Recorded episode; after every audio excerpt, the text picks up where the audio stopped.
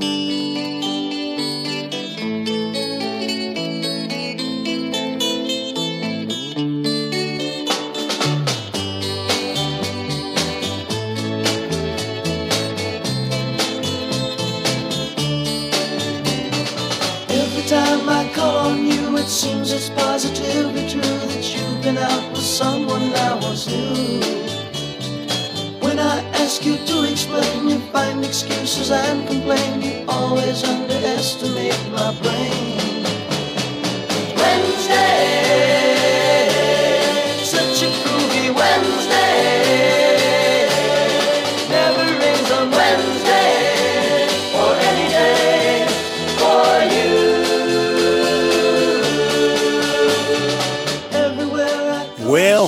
troops. You made it.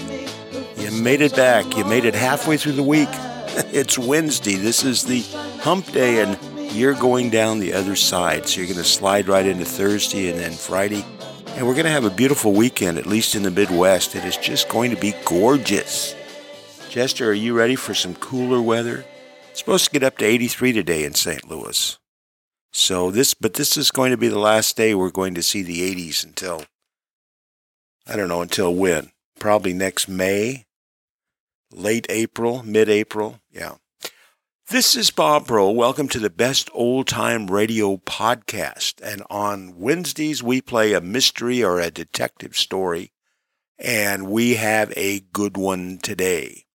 We are going to listen to Howard Duff in The Adventures of Sam Spade.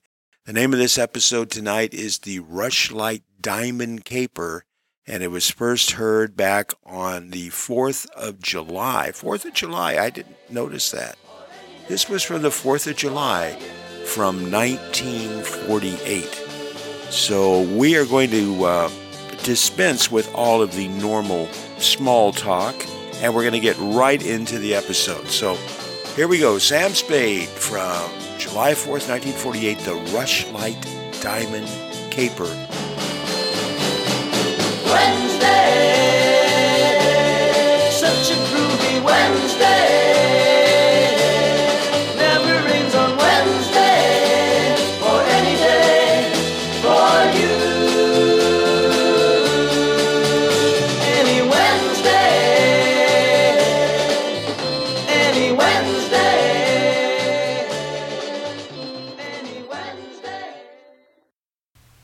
Adventures of Sam Spade, Detective. Brought to you by Wild Root Cream Oil Hair Tonic, the non alcoholic hair tonic that contains lanolin. Wild Root Cream Oil. Again and again, the choice of men who put good grooming first.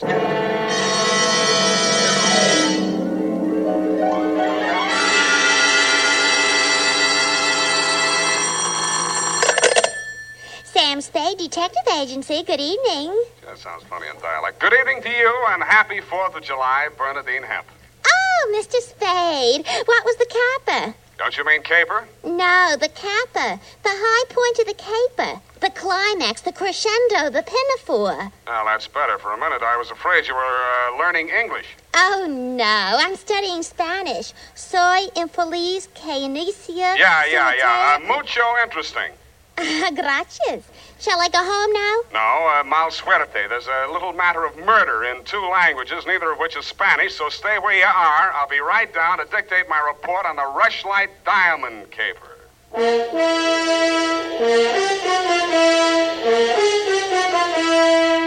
Dashiell Hammett, America's leading detective fiction writer and creator of Sam Spade, the hard-boiled private eye, and William Spier, radio's outstanding producer-director of mystery and crime drama, join their talents to make your hair stand on end with the adventures of Sam Spade. Presented by the makers of Wild Root Cream Oil for the hair. And now, with Howard Duff starring as Spade, Wild Root brings to the air the greatest private detective of them all in the adventures of Sam Spade. Uh,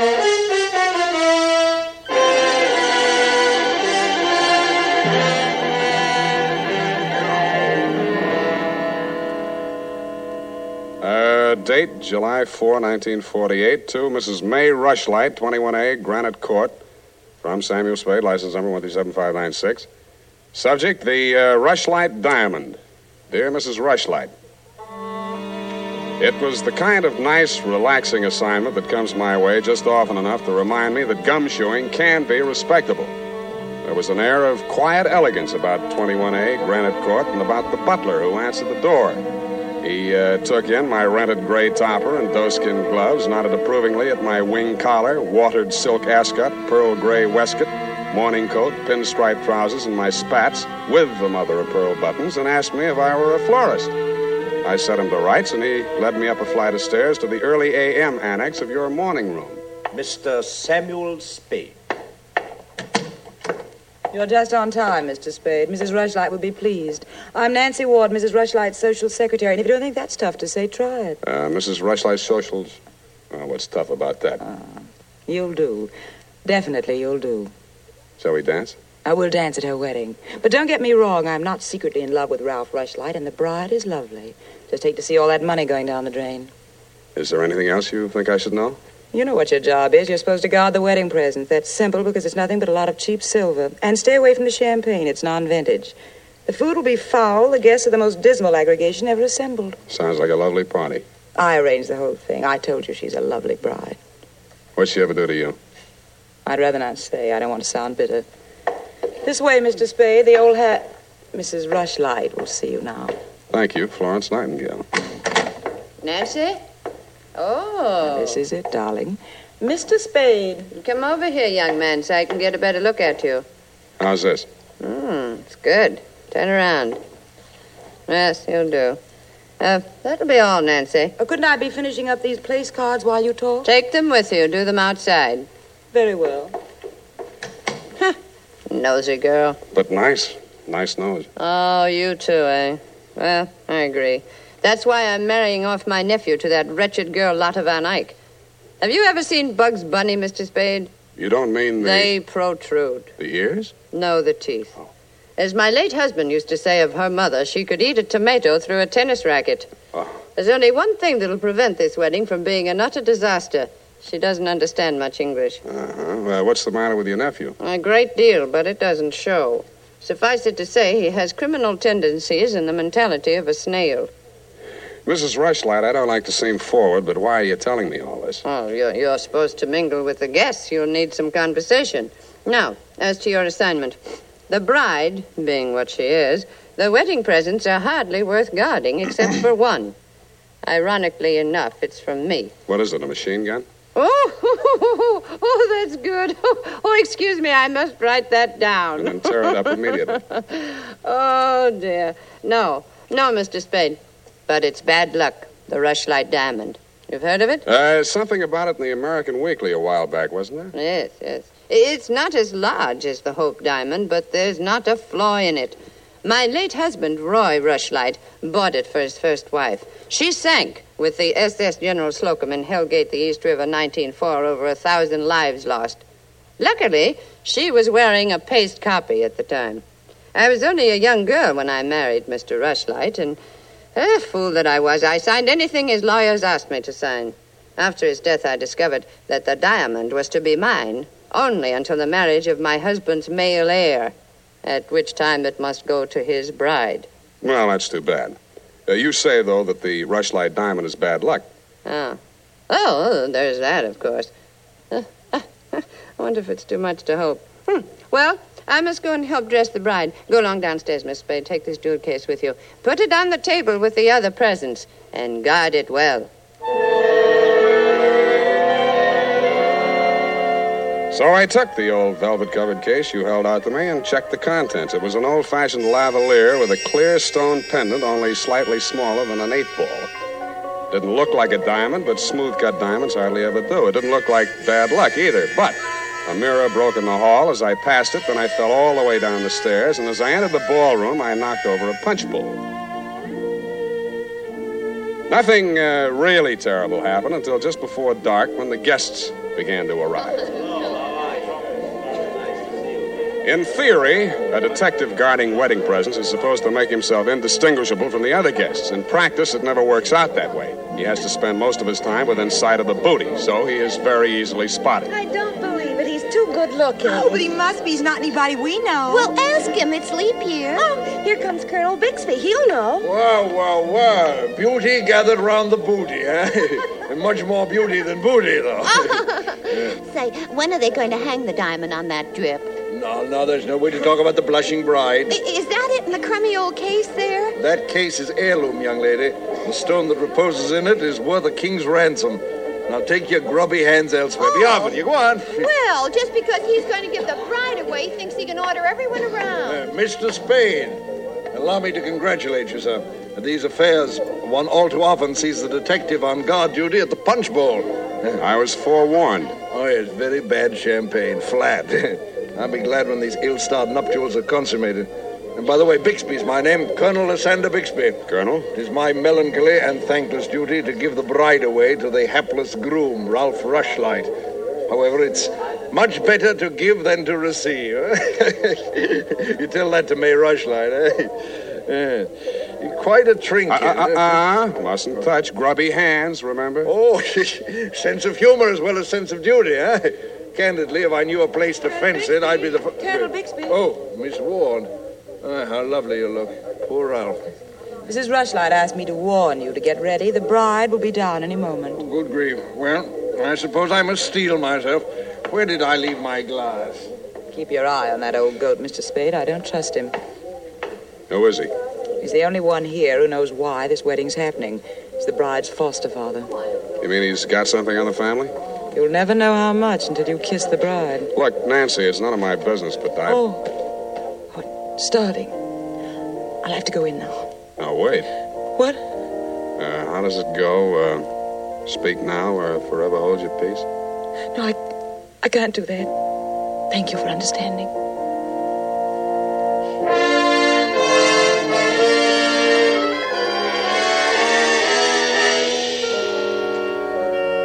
I didn't witness the ceremony, but judging from the mood of those who had, it was just as well I didn't.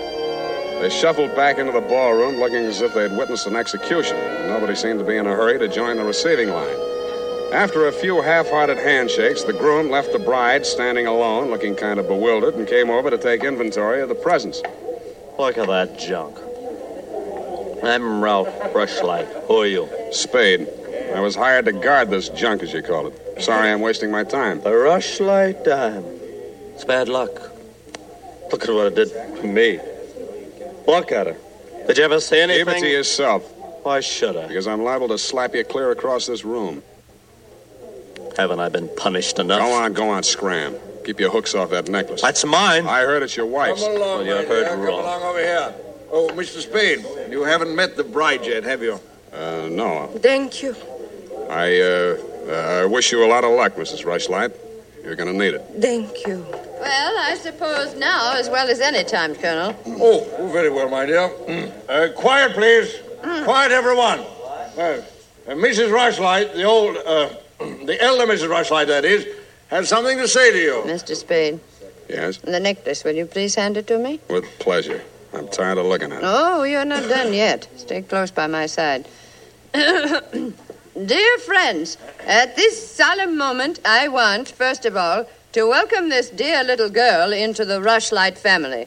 Thank you. Yes. Uh, and now, dear Lotta, I will place around your neck the gem which was my heritage when I became a Rushlight and which is now yours. Thank you. Oh, what's wrong? Lotta, come back here. Lotta! I'll go out to the carport and head her off. Oh, you leave her alone. I'll take care of her. Whose wife is she, anyhow? Lotta, come back here. Lotta, bring it back.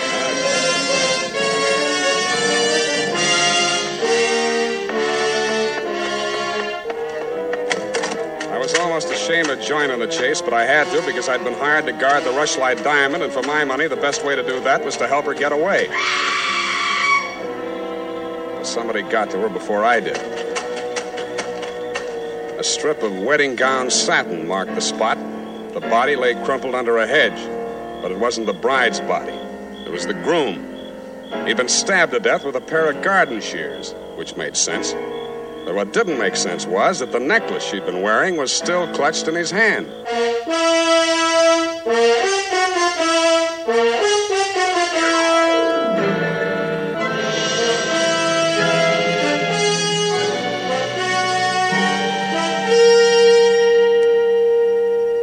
Number 21A Granite Court was teeming with motives and suspects. But the police were primarily interested in locating Lotta, the missing bride and widow of Ralph Rushlight. So was I.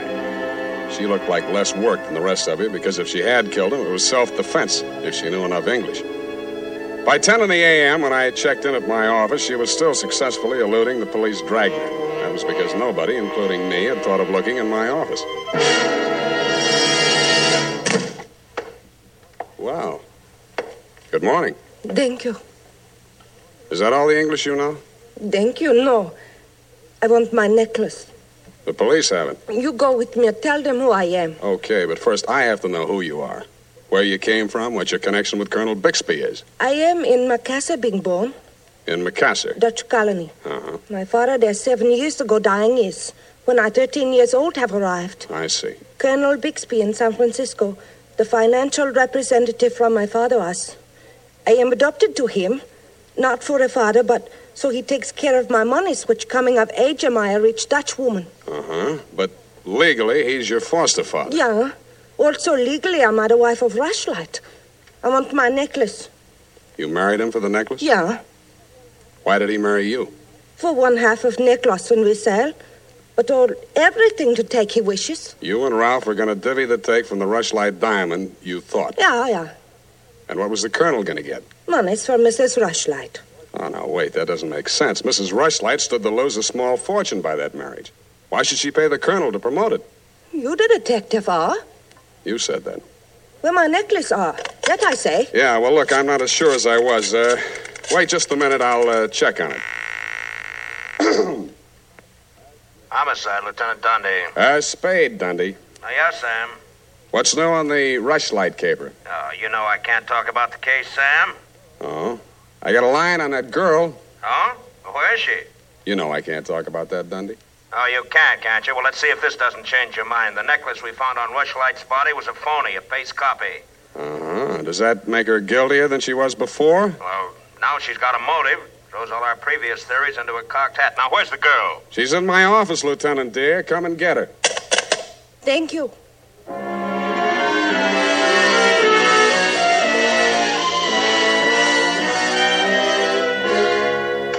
Oh, Old cowhand.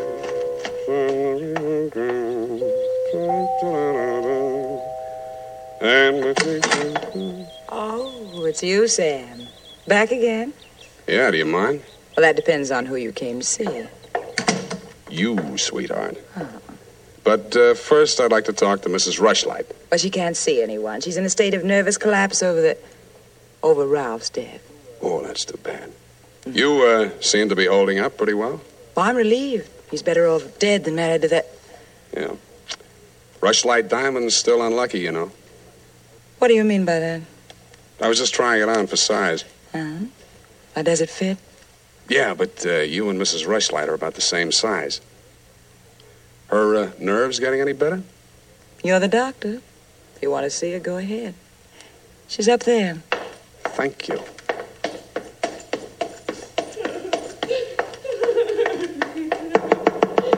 Mrs. Rushlight, Go away, I'm ill. I'm sorry to break in on you like this, but I haven't got much time. How dare you? Nancy! Nancy! Where's that girl? Mr. Spade, please leave me alone with my grief. Funny thing, yesterday Nancy was carrying a torch for Ralph, and you were holding the torch to him. Today it's different. Oh, good heavens, you, you, you don't think I'm grief stricken over Ralph. Good, that's one less mystery. M- Mr. Spade, what do you want? Your nephew's killer. Oh, does it matter? It does to me. Somebody getting knocked off right under my nose is bad for private detectives everywhere. Oh. For a moment, I thought that. Say, wouldn't you rather make some more money? I refuse to marry Lotta. Oh, no, nothing like that. It's the necklace, Mr. Spade, the genuine. What is? I don't know. All I know is the other one isn't. Who told you that? Why, why the p- police know. It's, it's, it's in the papers, isn't it? Not yet. Well, how else would I learn? The murderer's the only one who could have told you, unless you're the murderer. I see. Very well, Mr. Spade. I'll tell you what I know. I'm not as wealthy as you might think. In, in, in fact, I have for four years lived from pillar to post, from hand to mouth, ragtag and bobtail, struggling to make ends meet. Yeah, what you mean is you're eking out a meager existence, keeping your head above water, one jump ahead of the sheriff, stalked by the grim specter of poverty. Is that right? Oh, how well you put it. In fact, Mr. Spade, I'm something of a crook. I've borrowed large sums of money from Colonel Bixby, putting up as collateral something that was not mine to forfeit. Uh-uh. Don't tell me. Let me guess. Uh, it was the Rushlight Diamond? Well, you seem to know everything. All but one thing. Why did you think you could palm off a paste copy on an operator like Bixby? He sent you here. I, I won't tell you another single thing. Well, then I'll tell you a few things. The only way the Rushlight Diamond could be transferred legally into the hands of Colonel Bixby was by tricking Ralph into marriage with Lotta, since Ralph's wife automatically became the legal owner. With Ralph dead, Bixby would be in line to inherit the diamond from her. Inherit? California state law. Foster parent may inherit from a foster child in absence of any direct heir. Well, why, the, then he planned. He, he, he'd kill her, too. M- Mr. Spade, we must stop him. She's safe for the time being. I had her thrown into the pokey. They can hold her 48 hours for questioning, but they can hold you longer. They can even hold you as an accessory before the fact. Why? Why, I, I didn't know he was going to kill anyone. Lotta was just going to hand over a million buck diamond to Bixby out of the kindness of her heart. Oh, no. Uh, Lotta wanted to become an American citizen. Marriage is the quickest way. For her, Ralph was the only way. Okay, I'll buy that. Now, tell me honestly, Mrs. Rushlight, what happened to the genuine stone? I honestly didn't know. I wasn't sure. But now there can be only one answer. Nancy with the laughing face? She went with me when I went to the bank vault to get the rushlight diamond to present to Lotta after the ceremony. She looked after all my jewels, including the paste copy that I habitually wore. I dream- Homicide, Lieutenant Dundee. Uh, Spade again, Dundee. I, uh, think I got the rushlight caper all wrapped up. I'm heading for your office now, so wait for me. And whatever you do, don't let that Lotta dame out of your sight. Thank you. Goodbye. Wait a minute, Sam. Wait a minute. Yeah? The Lotta dame. She's already gone. Escaped? Bailed out. Custody of her foster father. Wait a minute. I got the name here, son. Bixby. He's a colonel, and no wonder you're only a lieutenant. Uh, Mr. Spade, can't you stay for tea? Not thirsty. Nancy? Nancy, where are you? Oh, here I am, Sam. I, I was waiting for you. You got the keys to that car out in front? Why, yes. Do you want to borrow it? Yes, with you in it. Why, Sam, wait till I put my face on. Let it go. It's as good as lost anyway.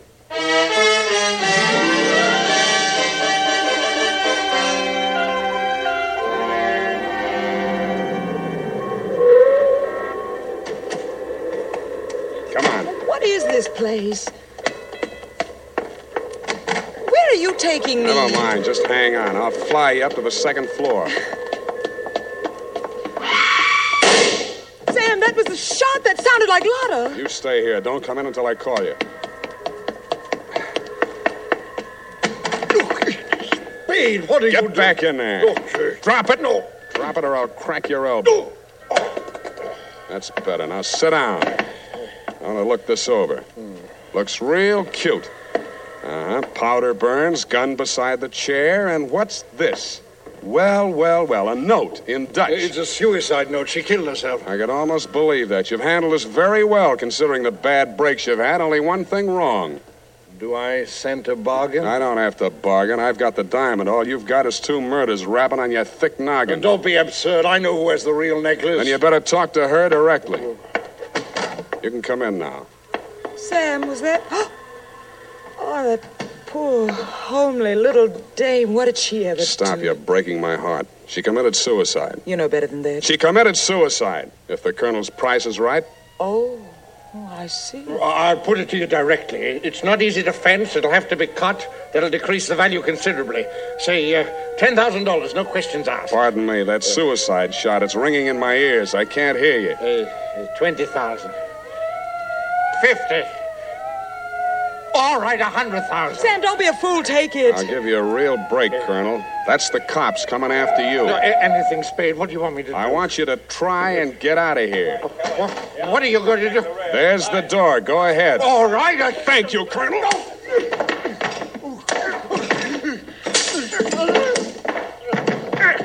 All right, men, remember, he's desperate.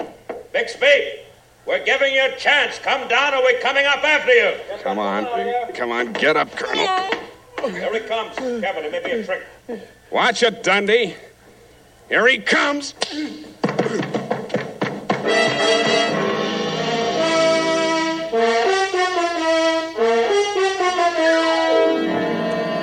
And that, Mrs. Rushlight, is the crop. A man that went down fighting, Colonel Bixby didn't need much persuading once they got him under the lights down at headquarters. He confessed to everything, and the murders weren't the worst of it, the way I figure. The worst of it was the cruel way he victimized the poor little ugly duckling, Lotta Van Eyck. It's tough enough to be whipped before you start. Period, and a report. My goodness, that was muy triste. I, I mean, I'm beginning to see why Effie gets so repressed sometimes. Effie, depressed? That little doll told you that? Only between she and I and the lamppost. She's so sensitive, you know. Not like I, of course. I invariably cry at weddings You don't say, Bernadine. Uh, you attend uh, weddings often? Hmm? with high frequency, Mr. Spade. You mean frequently? No, no. The last time it was FM. You know, frequency moderation. Oh, yes, yes, yes. Moderation in all things, I always say. You mean you attend radio weddings? Oh, yeah. I've been married six times. My next date is television. You've been married six times? Well, to each his own, Mr. Spade. You mean six men have. Oh, no. No, I only marry my husband. Repetition is the spice of variety, I always say. Is that legal? If it's not after six weddings, what isn't? To uh, each his own, as you say. Well, we don't presume to make a career out of it. As soon as we get the mangler and the deep freeze, we're gone on our honeymoon. Well, congratulations, and uh, type this up when you have the time. Mrs. Uh, Bernadine Hemp.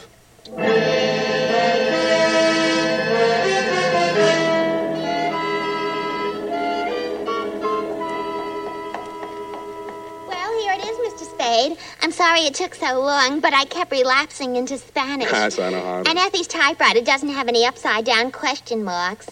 Upside down. Mhm. Take a memo. Call typewriter man. I already have. Oh, um, I almost forgot. You received a telegrammic commutation. A telegramic what? A wire. Oh, a wire. Well, open it and read it. In English, por favor. Uh, it says, uh, Dear Sam, Figures. in the haste of my departure, I neglected to warn you about Ber. Well, when I do that one another favor, she'll have silver threads. Who? That ball of fire whom I'm taking the place of in order to be double crossed of by. Effie? Is she uh, still in far off Canab? And good rubbish, if you'll pardon the expression. Now, Bernadine, let me see that. Hmm. I, uh, I neglected to warn you about Bernadine. I'm sending the tales airmail special, but in the meantime, whatever you do, don't go to any radio broadcasts with her, and if she comes to work in a wedding gown, take the day off. Love, Effie. And I had two tickets for honeymoon payoff, and now she went and spoiled everything. Ah, now there, Bernadine, you just have to marry your husband again, that's all. I wouldn't have had the time anyway. I know. It's just the principle. Good night, Mr. Spade. Good night. Uh, buenas noches. Hasta la vista. Effie, why did you ever leave me?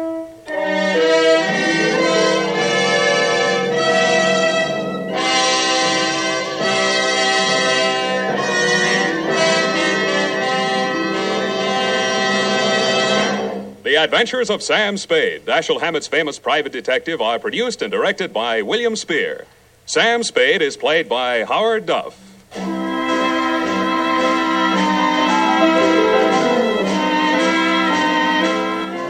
Adventures of Sam Spade are written for radio by Bob Tallman and Gil Doud, with musical direction by Lud Gluskin. Gil Doud directed tonight's broadcast in William Spier's absence. Join us again next Sunday for another adventure with Sam Spade, brought to you by Wild Root Cream Oil. Again and again, the choice of men who put good grooming first. This is Dick Joy reminding you to Get Wild Root Cream Oil, Charlie. It keeps your hair in trim. You see, it's non-alcoholic Charlie. It's made with soothing lanolin. You better get Wild Root Cream Oil, Charlie. Start using it today. You'll find that you will have a tough time, Charlie. Keeping all the gals away. Hiya, Baldy. Get Wild Root right away. This is CBS, the Columbia Broadcasting System.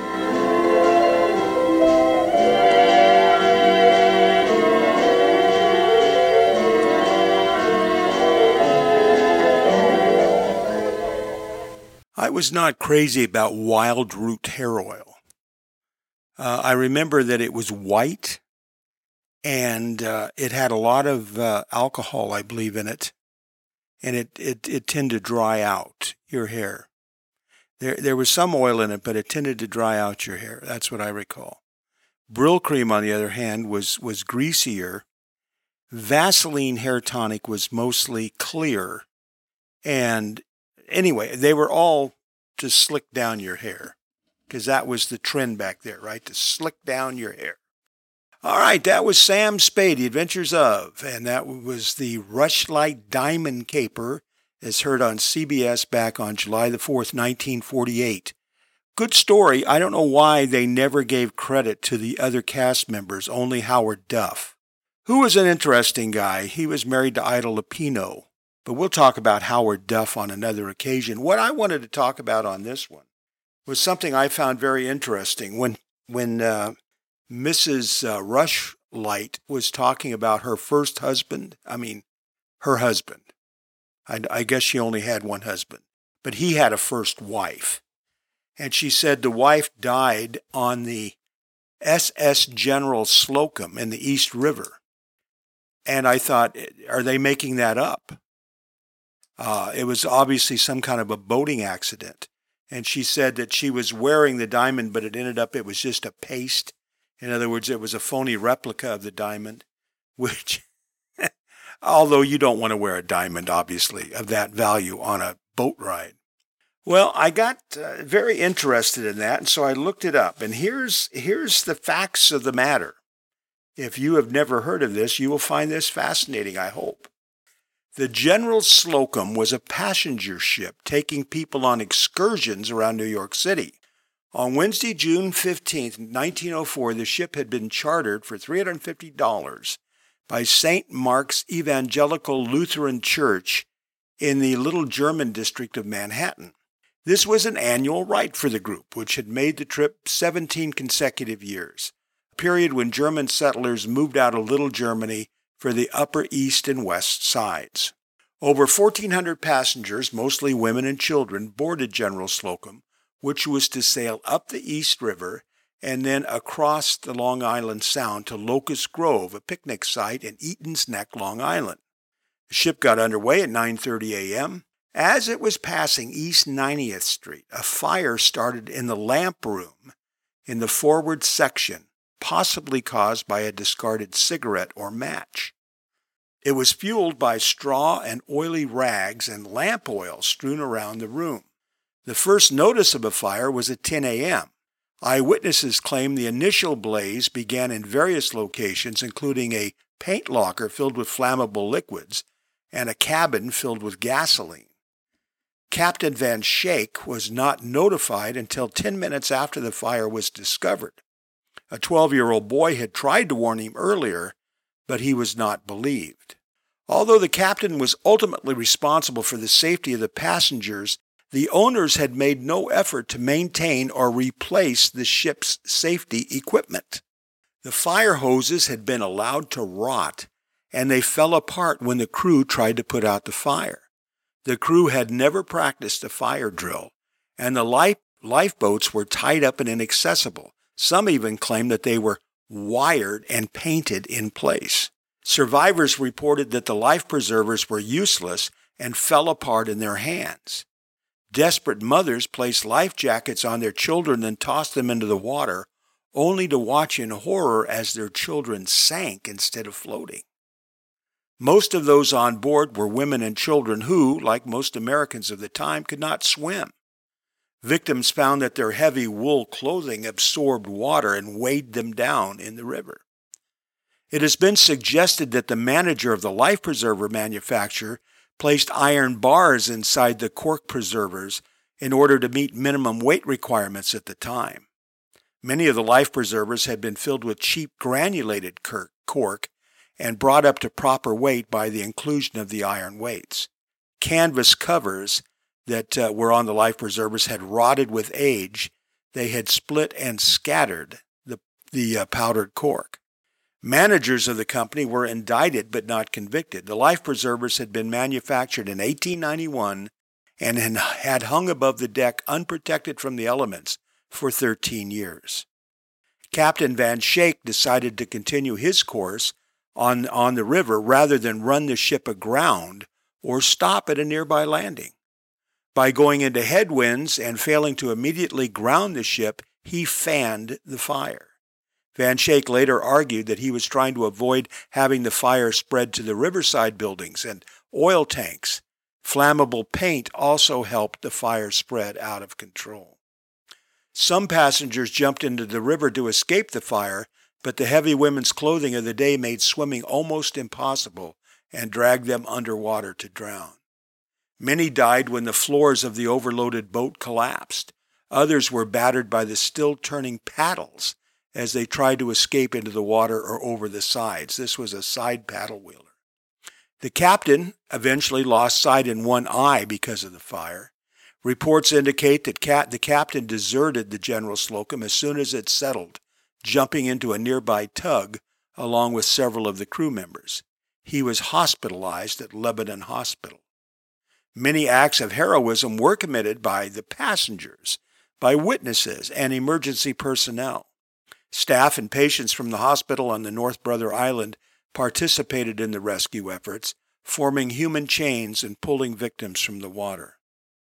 By the time the General Slocum sank in shallow water at North Brother Island, just off the shore of the Bronx, an estimated 955 people had either burned to death or drowned. There were 408 survivors, many injured. Had you ever heard of that? Chester, had you ever heard of that?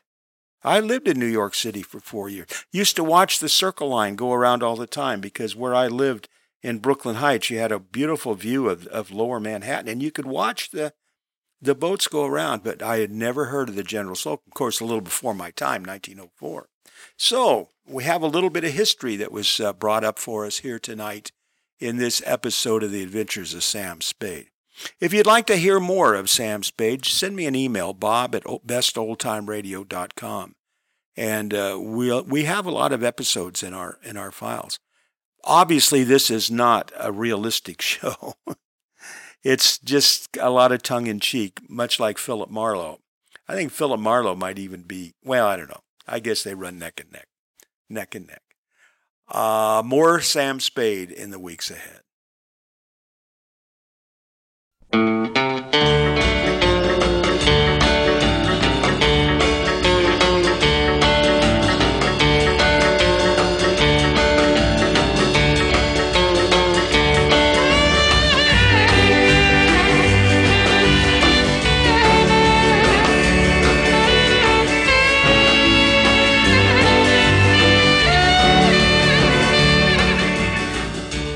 Just like that, we're out of time. Actually, we have lots of time. We're out of show. It's what we're out of. I uh, hope you enjoyed our selection today. You will uh, certainly want to come back tomorrow because tomorrow we treat you to a Western, an old time radio Western. Too bad there weren't more Westerns done. There, there were a lot of juvenile Westerns, but as far as adult Westerns, you know, I mean, you can listen to Roy Rogers and Gene Autry and all of that, but that isn't what we try to do here. So we've got Gunsmoke and we've got Six Shooter, and we, well, I mean, there are literally just a handful of shows uh, that to choose from. But we'll choose a good one for you tomorrow. I promise you that. All right, you all take care until we get back here tomorrow. I'm, we're going to go out tonight with uh, those of you that have been listening to me for any time at all know I am just a huge Alison Krauss fan. So I'm we're running out of 1948 songs to play because this episode of Sam Spade came from 1948. So I just went into my files and thought, what would I like to listen to? I love songs that tell stories. This first song by Alison Krauss is a, a classic example of that. So listen to the listen to the lyrics, and then we're going to follow that up with uh, a really beautiful, beautiful tune. This is Bob Bro. I am so glad you stopped by today, and I'm so glad you met me. See you tomorrow.